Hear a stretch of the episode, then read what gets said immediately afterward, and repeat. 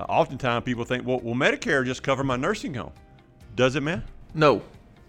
No. It Thank won't. you for that, man.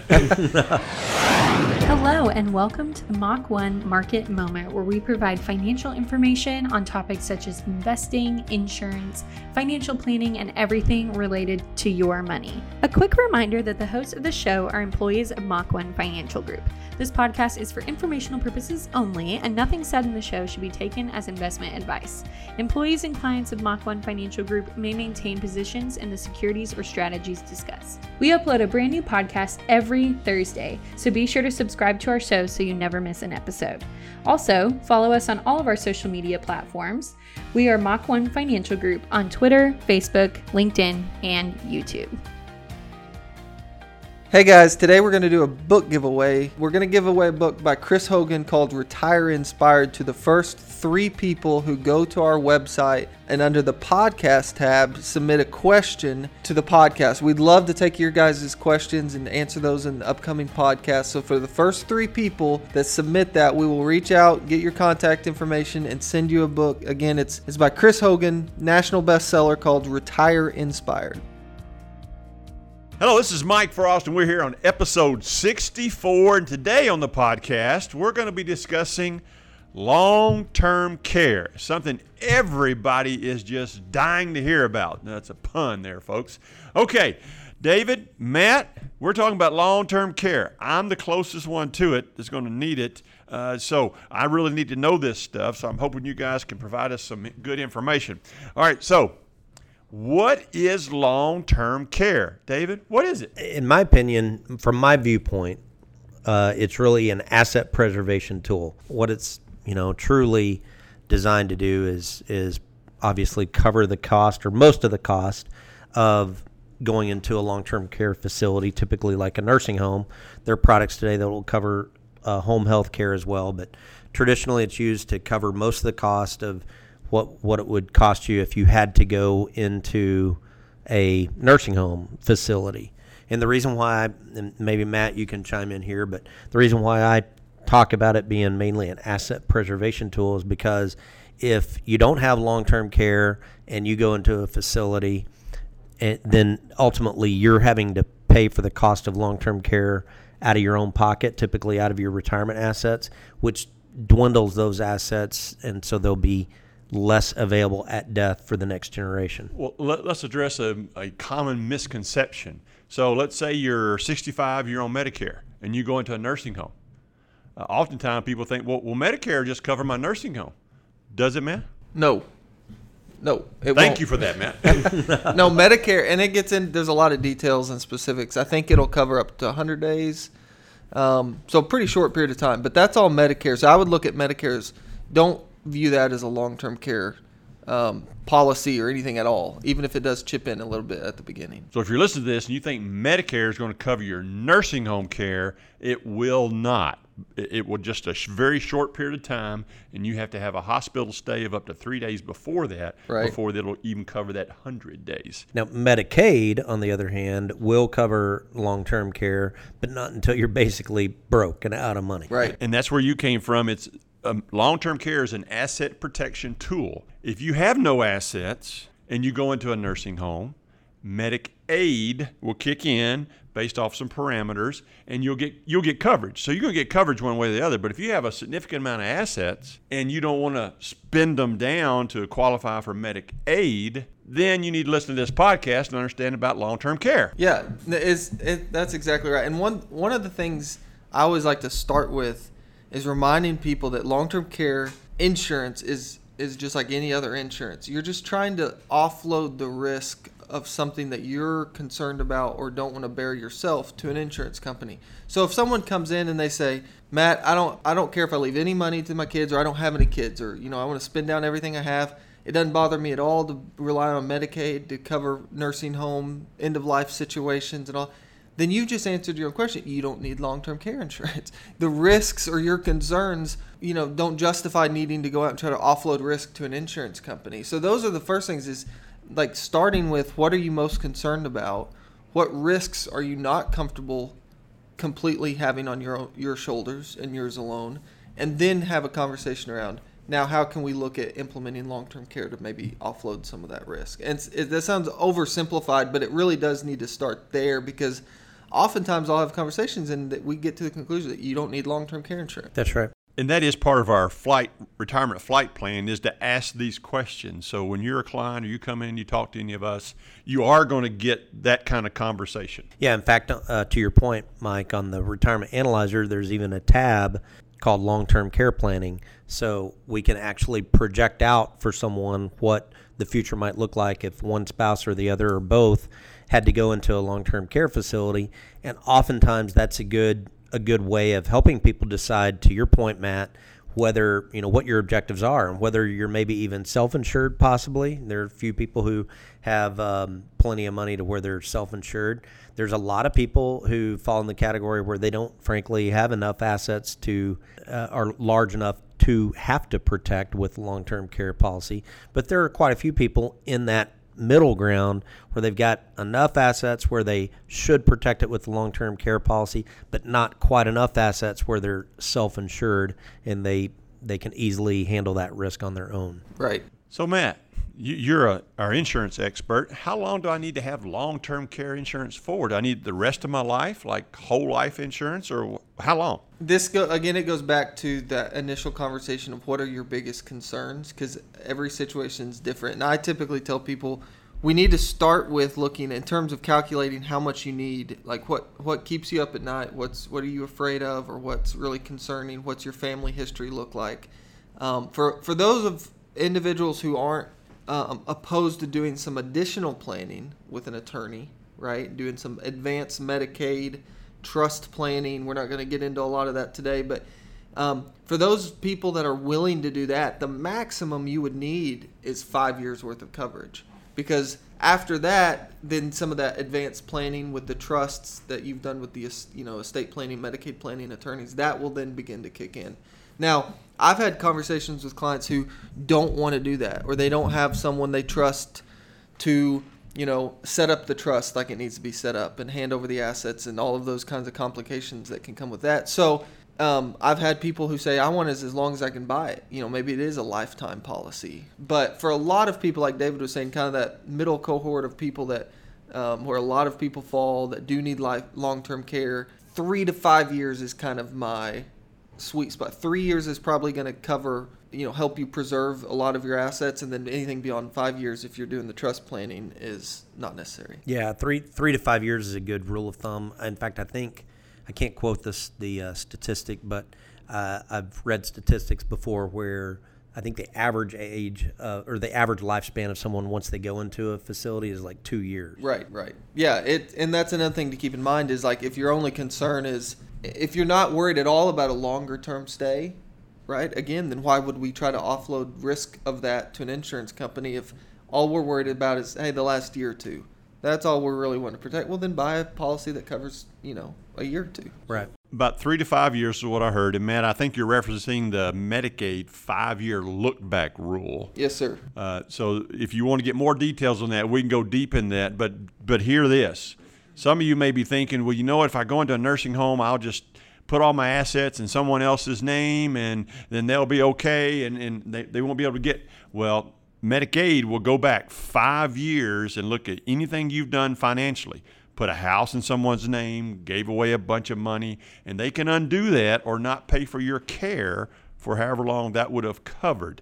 So you don't want to do that. I have a really bad example where a friend of ours did that, put their house in a in their child's name, and the child was married.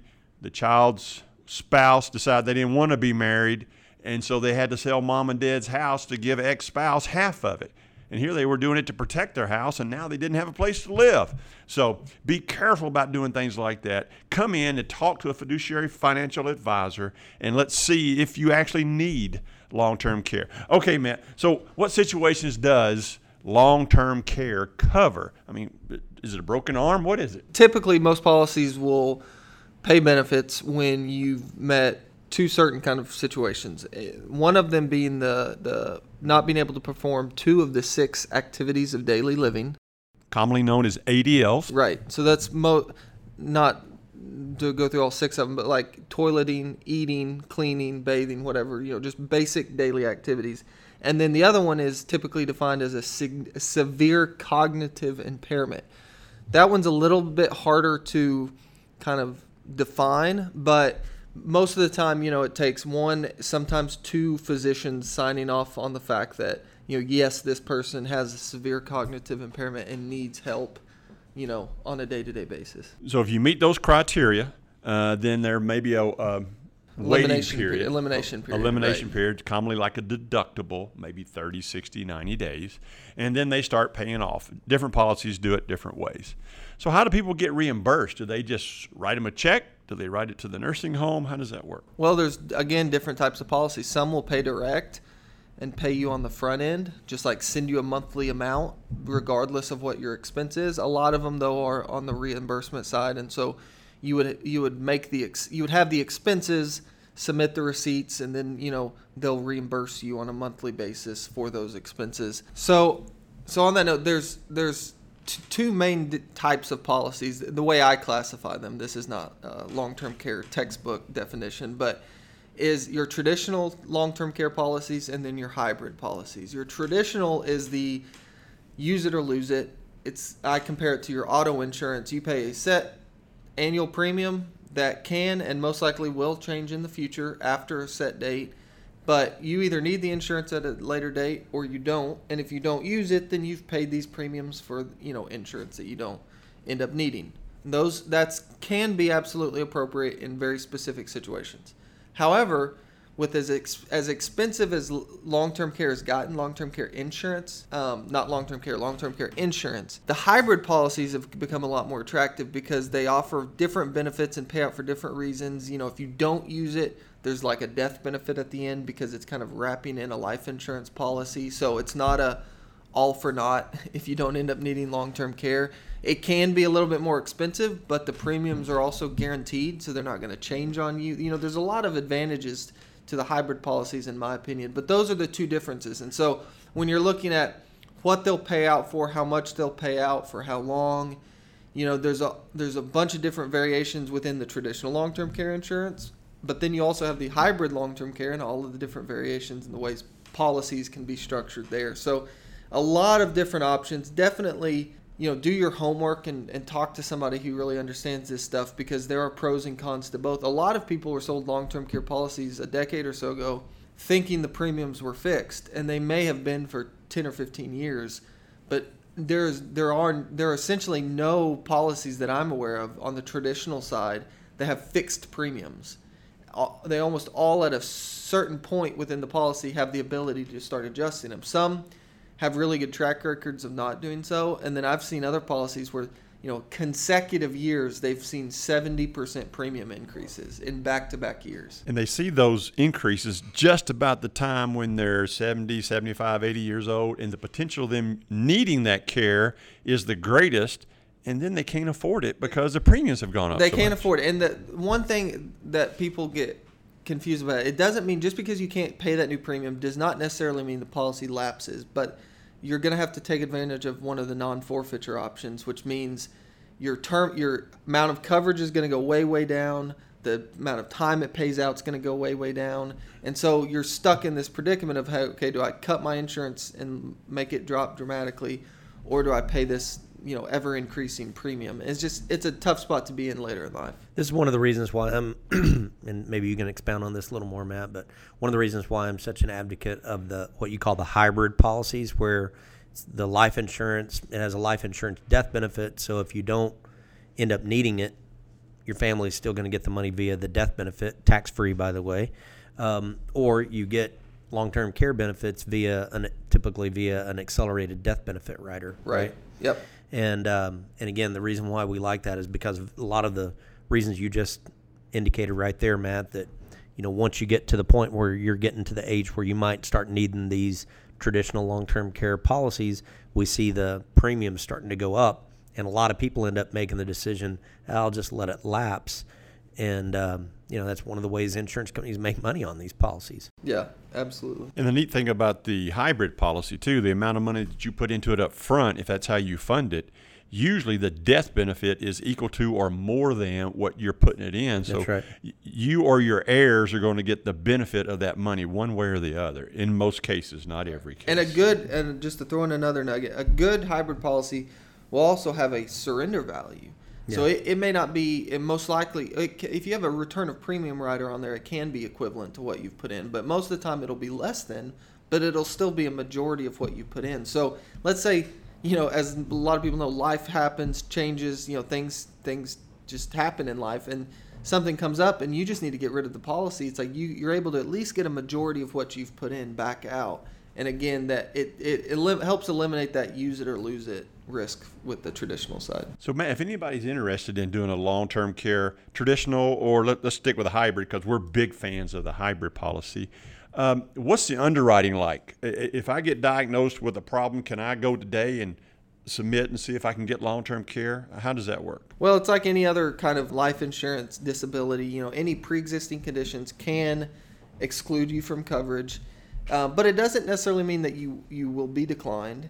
You can sometimes ask for an exclusion, right? So if you've had a recent event, but you still really want the policy, and you're okay with them excluding that from the, them having to pay out benefits, sometimes that's an option. Um, so they'll just put an exclusion in there. Most of the time, it's more or less though uh, uh, approved or not. So, like any other insurance, though, is what I was going to say is is the the be- earlier you can get it, the better. Now, with long term care, it's not like life insurance. It's not like you want to rush out at 25 and buy a hybrid long term care policy. But when you get to that, you know, 45, 50, 55, you know, not no predetermined age, but you they, that's when you want to start having the conversation because you're young, you're healthy, and you can lock these types of policies in place. You know, if if you're really good shape and you feel comfortable waiting longer, that's actually ideal. But you run you're running the risk of well, if something happens to you medically, you may not be able to get it in the future. So By age 55, you should really have a hard discussion about this because the chance of you needing nursing home care, nursing home care before age 55 is really small, but the number of people needing it after age 60 goes up exponentially. So you definitely want to do it before age 60. and that no, that's a great point. The the the flip side of that is it's not about insurance is not about having it when you need it. Mm-hmm. it's about getting it when you can get it. and Yeah. so long-term care insurance is it's not waiting till uh, the as close as you can wait until you need it. It's you're again you're offloading risk, right? Well, every day that goes by there's a risk something happens to you medically, you know, God forbid, that would keep you from getting it. So it's finding that sweet spot of getting it while you're still healthy and younger, but not getting it so early that it's, you know, it's just kind of a waste or too early. Well, speaking of sweet spot, David, okay, how much do I need to get? How much long term care policy do I need? So you'd start by looking at what the average cost of nursing home care is in your state. In the state of Arkansas, where we are, for example, about six thousand a month in today's dollars for nursing home care. But then you have to assume about a five percent rate of inflation, let's say, for that care. So do the math out and figure out, you know, what that might cost 10, 20 years in the future when you might need it, and use that as a guideline for what the daily benefit would be. So divide whatever that cost is by 30 days for the month, and that should give you a guideline for what your how much daily benefit you you might want to think about purchasing to make sure that you're covered. Or th- now that might be a really large number though. That's the problem with that. The so the alternative is you know maybe take 50% of it or 60% of that or whatever accepting some of the risk on your end to keep those premiums more in check with what you can you know what you feel like you can afford. But that's that's the way you would start though is start with figuring out what's the average nursing home care use a, a rule of thumb of about a 5% inflation rate to figure out what that future care is going to cost and then use that to determine what your daily benefit should be. We've got all those calculators here in the office that we can help you with. We can do all that math for you but that's how you would go about doing it Yeah, just to reiterate that, if you don't want to do all that math that David talked about, you know, he was an Air Force Academy graduate. He can do all that in his head. If you just rather somebody else do it, just come in here. We've got a very nice tool that help you figure out exactly what you might and might not need. Okay, uh, Matt. So I'll buy my, my policy. Are there any tax advantages to it? Not not to bind the policy immediately. You know, there's some tax benefits of how the benefits are paid out on the back end, right? They can be and should be and can be tax free. um, in terms of the benefit payout, and so, um, but not any huge tax benefits that I'm aware of. Now, CPA, you know, I'm not disclosure. I'm not a CPA, so maybe someone's aware of some upfront benefits, but not not anything that I'm aware of. Now, if you're listening to this and you're in either Washington or Oregon, they've got a new law there that you have to have long-term care insurance. It's a requirement and you have to opt out of it. And it, it, there's a whole big deal about it. And there's a bunch of podcasts out there about that, the pros and cons against it. So uh, if you're living up there, you you really want to pay attention to what your local laws are. But as far as tax advantages, well, Matt, one could be with these hybrid policies. You can actually purchase that with some tax deferred money, some IRA money. Yeah, there is one carrier out there. They actually have a patent on this particular product. It's a company that we do business with but you can fund this with qualified funds like like Mike mentioned. So if you have an IRA that you want to that would make more sense to use that to fund this policy up front, then you can do that. So you know not not any necessarily special tax benefits, but a benefit to being able to use those funds versus having to come up with the cash um, out of pocket. Okay, so now I've got the policy. So we know inflation is going rampant now. Are there any kind of inflation protections to it? It can be. Yeah, there's typical rider options on a lot of policies. You can add a add an inflation rider on there. So a lot of the policies that we'll set up will have have that on there. So you can, but it costs more, is what you're saying. Sure. Okay, Matt. There's one more question here we've got about partnership policies. What in the world is that with long-term care? Yeah. So like 15 or 20 years ago, the federal government and state governments kind of got together and set up this partnership plan that really tried to incentivize people to get long-term care insurance. So what it is is it's an Medicaid asset disregard amount. So let's say you go out and buy a $200,000 policy, meaning it will pay out $200,000 worth of benefits. Well, when you go to, if you get to the point and you need to go through Medicaid qualification or Medicaid eligibility, um, that process, they will, if you had that two hundred thousand dollars of of private insurance, they will add that on top of the normal amount of assets that you're able to keep and still qualify for Medicaid. And so um, it's a really cool, good, valuable benefit. The problem with it is almost all of the partnership policies are traditional policies and are tied to that side of the business. And that side of the business is the one that's kind of imploded over the last few years and has gotten very expensive. And again, it's not that it doesn't make sense for anybody. It's just it's gotten harder to make sense for a lot of people. So it's not all long-term care policies qualify. I don't. I think they might change that in the future to more hybrid, hopefully, because you know they should want people to buy these new policies. They just haven't caught up to it yet. But that's what that. If you hear of partnership policy, it's not any type of special policy, it just means your specific policy qualifies for the partnership program, so you get that additional asset disregard with Medicaid. So Medicaid basically gives you credit for having a long-term care policy, and if you run through it all, then you don't have to spend your other assets all the way down before Medicaid right. kicks in. Yep, exactly. It's a asset preservation tool, like we talked about at the beginning. All right, folks, uh, that's it for today's podcast we have Erica doing the uh, editing. We have Matt Hager doing the producing here today. So Matt is our new marketing director. So welcome, Matt. So thank you both for doing the podcast. Erica, can you tell folks how they can submit a question? Yeah, you can submit those questions um, on our website under the podcast tab, or you can email them to podcast at mach-1financial.com, and you'll want to be sure to do that for our book giveaway this week. Thank you, Erica. All right, folks, here's your thought of the day planning is bringing the future into the present so that you can do something about it now. Planning is bringing the future into the present so you can do something about it now. You don't want to wait to get long term care when you need it. As Matt said, you need to be planning for it now. All right, folks, that's it for today. We appreciate you listening to the podcast and we look forward to you joining us next time on the Mach 1 Market Moment.